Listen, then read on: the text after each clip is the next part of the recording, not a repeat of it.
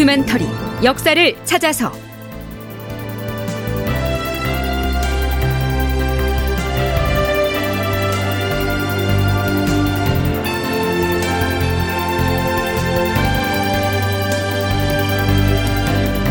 제 1102편 누르하치의 선전포고. 극본 이상락 연출 조정현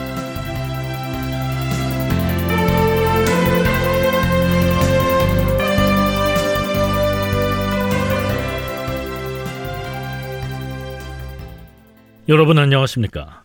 역사를 찾아서의 김석환입니다. 광해군 10년 윤 4월 12일 이때 조선 조정에서는 요동군 사령부가 압록강 북단에서 진행하고 있던 축성 작업에 대해서 어떻게 대처할 것이냐 하는 문제를 두고 광해군과 비변사 당상반들 사이에 치열한 논쟁을 거듭하고 있었죠. 광해군은 북경에 사신을 보내서 황제에게 이 사실을 보고하고 당장 축성을 중지시켜 달라고 요청하자는 것이었고요. 비변사의 대신들은 명나라에 그런 요청을 하는 것은 황제에 대한 이해가 아니며 요동의 관리들을 곤란하게 할 것이라며 극력 반대를 했던 것이죠. 자, 그런데요. 군신 간의 이런 대립을 쓸데없는 것으로 만들어버리는 큰 사건이 터집니다.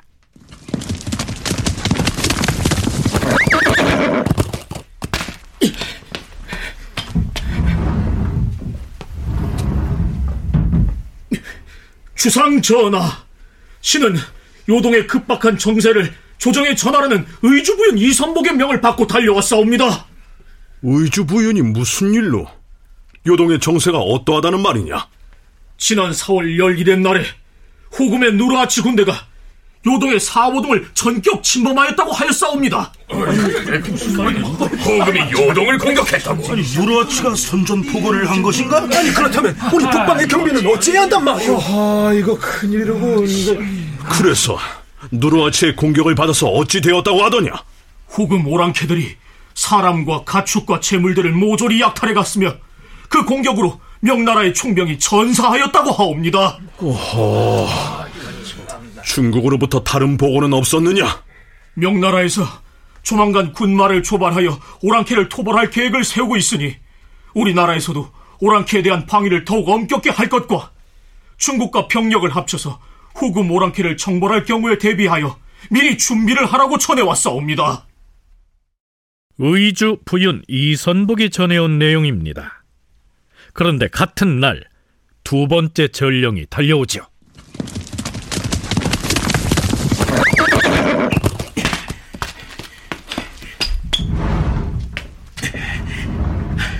주상 전하, 의주에서 요동 군문의 자문을 가지고 왔사옵니다. 어서 구하라. 요동 군문에 누가 자문을 보낸 것이냐? 명나라의 요동 순무 이유안이 전하께 올리는 자문이옵니다. 어, 어서 가져와 보라. 예, 주상 전하.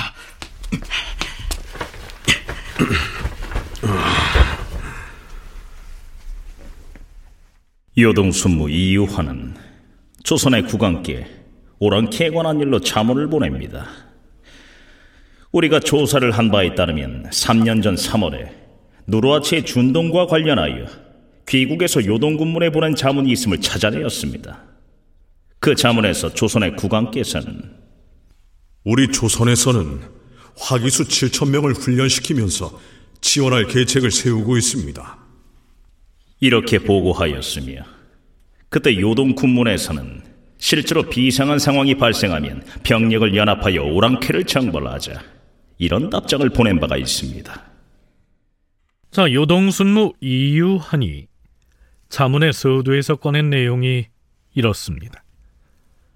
후금의 누르아치가 군사 행동을 개시한 상황이 발생하자 그동안 조선에서 요동에 보낸 문서들을 뒤져서는 3년 전의 문건 하나를 발견한 거지요. 그 문건에는 요동에서 누르하치에 의한 비상 상황이 만약에 발생하면 조선에서도 군사를 동원해서 명나라 군과 연합작전을 펼치겠다. 그에 대비해서 우리도 화기수 7천 명을 훈련시키겠다. 뭐 이런 내용입니다. 여기서 화기수는 화승총을 쏘는 병사, 뭐 현대식으로 말하자면 소총수에 해당하겠죠. 자, 이유한의 자문 좀 더 들어보시죠.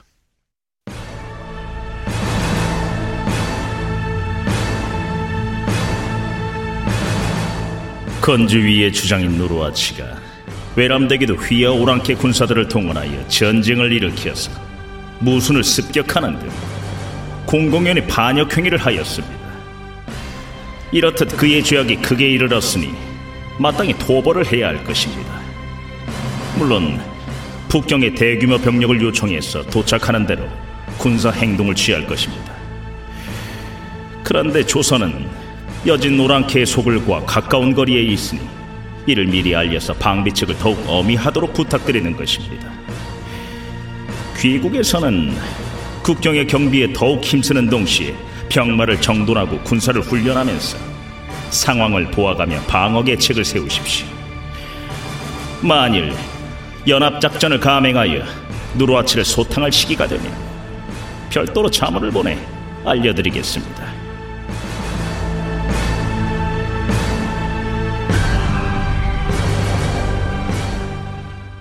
앞에서 자문을 보낸 이유한의 관직을 요동 순무라고 했는데요.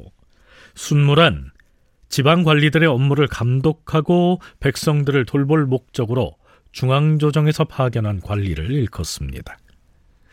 자, 누르아치가 명나라를 상대로 군사 행동을 개시했다는 소식이 날아들었으니 조선 조정에서도 뭔가 계책을 세워야겠지요.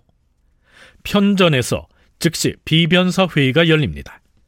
광해군은 물론이고 대신들로서도 무엇보다 3년 전에 요동에 보낸 자문에서 7천 명의 화기수를 훈련시켰다가 연합작전에 내보내겠다고 했다는 이 대목이 신경 쓰였겠죠. 오, 과일은 그런 기억이 없는데 우리가 화기수 7천을 동원하겠다고 명나라에 약속을 했다는 말인가? 전하, 그때는 누르하치가 거만을 떠는 모습을 보이긴 했어도 군사를 일으켜 준동하는 상황은 아직 전개되지 않았을 때이옵니다. 그저 명나라가 공격을 받으면 우리도 적극 성원을 하겠다. 뭐 그런 의지를 표명하는 차원에서 그러한 언급을 했을 것이옵니다. 하오나 전하, 이번에 보내온 자문의 내용 안에 누르아치가 무순을 습격하는 등 공공연히 반역 행위를 일삼고 있다는 등의 말이 들어있으니 후금이 군사작전을 실제로 개시했다는 정황이 분명히 드러났사옵니다. 따라서 중국 조정에서 후금을 정벌하는 군사행동을 조만간 실시할 것만 같으니 그 점이 걱정스럽사옵니다. 과인의 말은 우리가 3년 전에 요동에 보낸 자문에서 7천 명의 화기수 운운하는 내용을 언급했느냐 하는 점이다. 아래옵기 송구하오나 당시 우리가 보낸 회담 문서 중에는 그런 말을 쓴 적이 없었사옵니다. 하온데 아마도 그때 자문을 가지고 갔던 사신이 명나라 장수 황응양과 문답을 하는 과정에서 오랑캐와 외적의 침략에 대비하기 위해 우리가 바다와 육지 각처에 배치한 병력의 총수가 7천쯤 된다 이렇게 대답을 했던 것인데 그 숫자를 기억하고서 요동 순무가 그런 언급을 한 것 같사옵니다. 음, 요동 군문에서 창차 우리에게 7천의 군사를 보내라고 요청하겠다는 심산이 아니겠는가? 전하, 우리나라 각처에 배치한 화기수의 총수가 단지 7천 명에 불과하다고 보면 그 7천 명 중에서 일부는 남쪽 변방의 외적을 방비하고 서북 지방의 오랑캐를 대비할 군사도 적당수는 남겨두어야 마땅할 터이니 군사를 보내더라도 꼭 7천이라는 숫자를 채울 필요는 없을 듯 하옵니다. 그렇더라도 우리로서는 미리 장수를 선발하고 군량을 비축해 두어야 할 것이며 무기를 조치하는 등의 일들을 전력을 기울여 추진해 나가야 하옵니다. 중국에서 갑자기 지원군을 요청했을 때 준비가 부족하여 허둥대는 일이 없도록 해야 할 것이옵니다. 주상 전하, 요동 군문으로부터 자문을 받았으니 이제 우리가 회답하는 자문을 보내야 할 터인데 어떤 내용을 포함시켜야 할 것인지 전하께서 하명하실 사항이 있으시면 요동 순무가 보낸 자문을 보면 누르아치의 군사가 매우 거세게 나오고 있음을 알 수 있는데 누르아치의 강성한 군사들을 중국 조정의 병력으로 일거에 섬멸할 수 있다. 과인은 그렇게 생각하지 않는다. 자, 몇 년 사이에 상황이 이렇게 많이 변했습니다.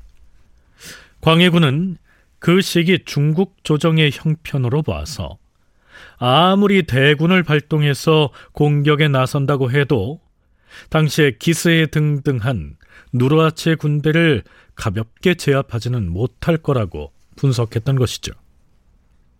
그래서 요동에서 보내온 자문의 답장을 보낼 때 이런 내용까지 포함시키라고 말합니다.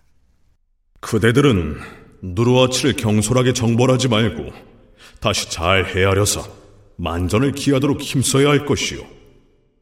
그런데요. 광해군이 자문에 포함시키라고 했던 이 구절이 대소신료들의 격렬한 저항을 불러일으켜서 논란이 됩니다. 중국을 상국으로 받드는 제후국의 왕이 그렇게 불손하게 충고를 한다는 것이 가당키나 한 것이냐? 대소신료들이 이렇게 항명을 하고 나선 것이죠. 물론 광해군도 순순하게 물러나진 않습니다. 뭐 그 사안은 나중에 짚어보기로 하죠.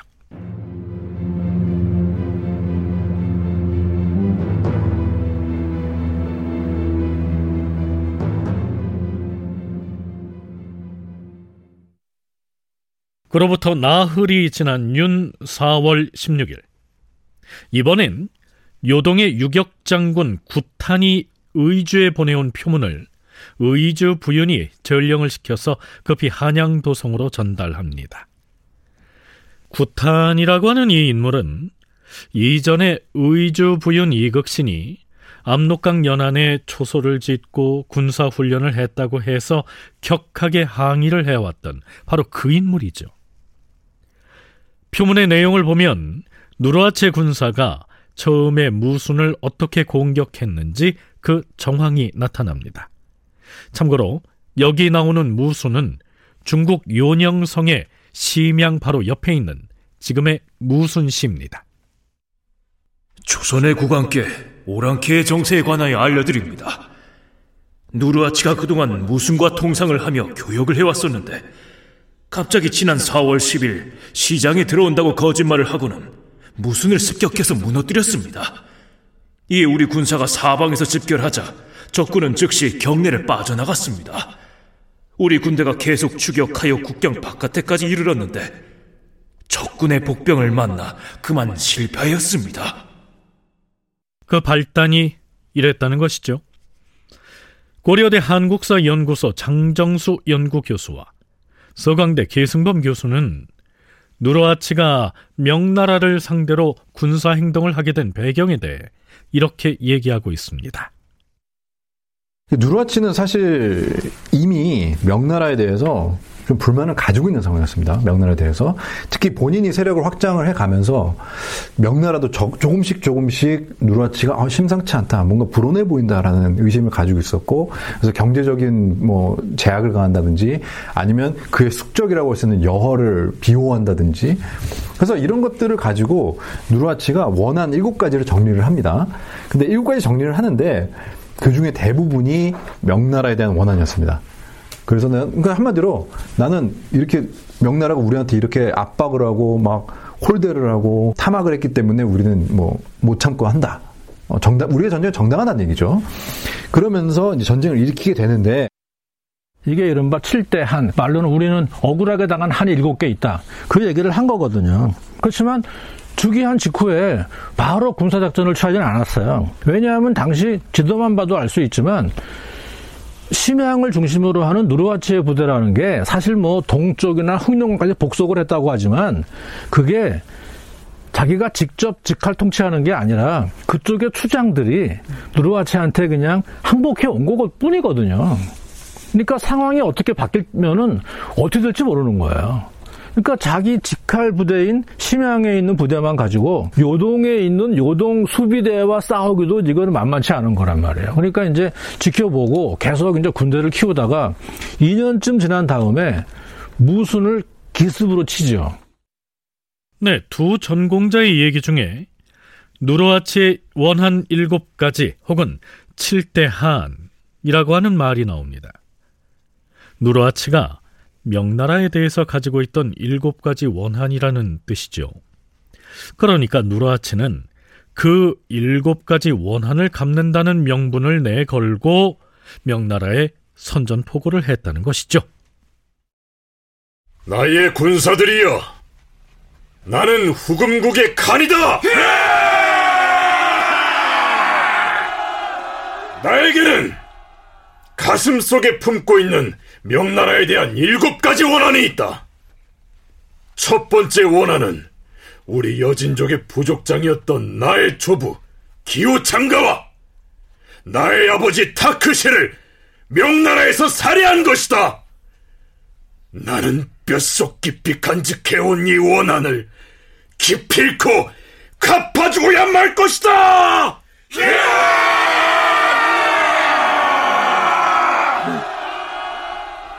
두 번째는 명나라가 나와 맺은 영토 협상을 파기하고 우리 건주 여진을 침공해서 인민을 살해한 것이며 세 번째는 명나라가 우리 건주 여진에 저항해온 예허부의 여진족의 원병을 보내서 우리를 공격하려고 하였던 것이다.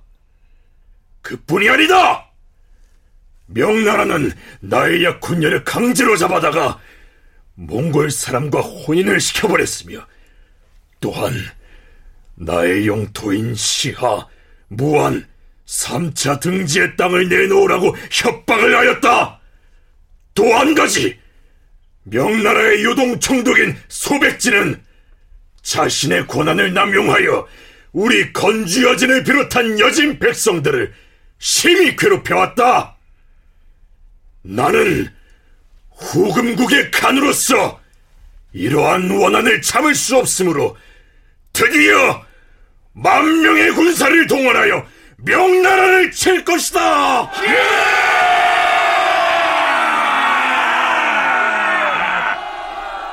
자랑스럽고 용맹스런 무적의 철갑기병들이여 대금국의 깃발을 높이 들고 공격 전선으로 돌진하라!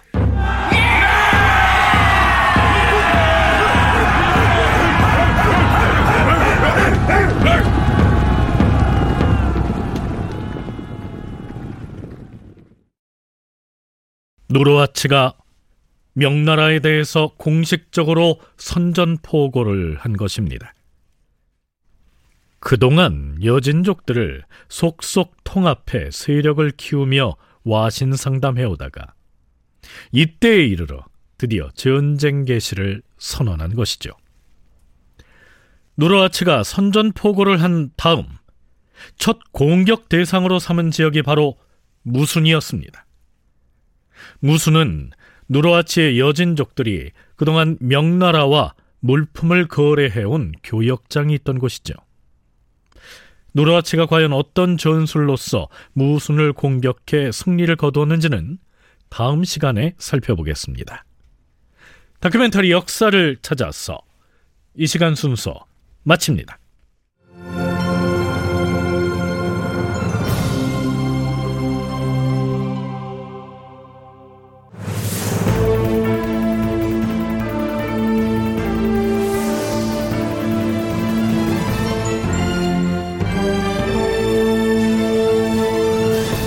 다큐멘터리 역사를 찾아서 제 1102편 누르하치의 선전포고 이상락 극본 조정현 연출로 보내드렸습니다.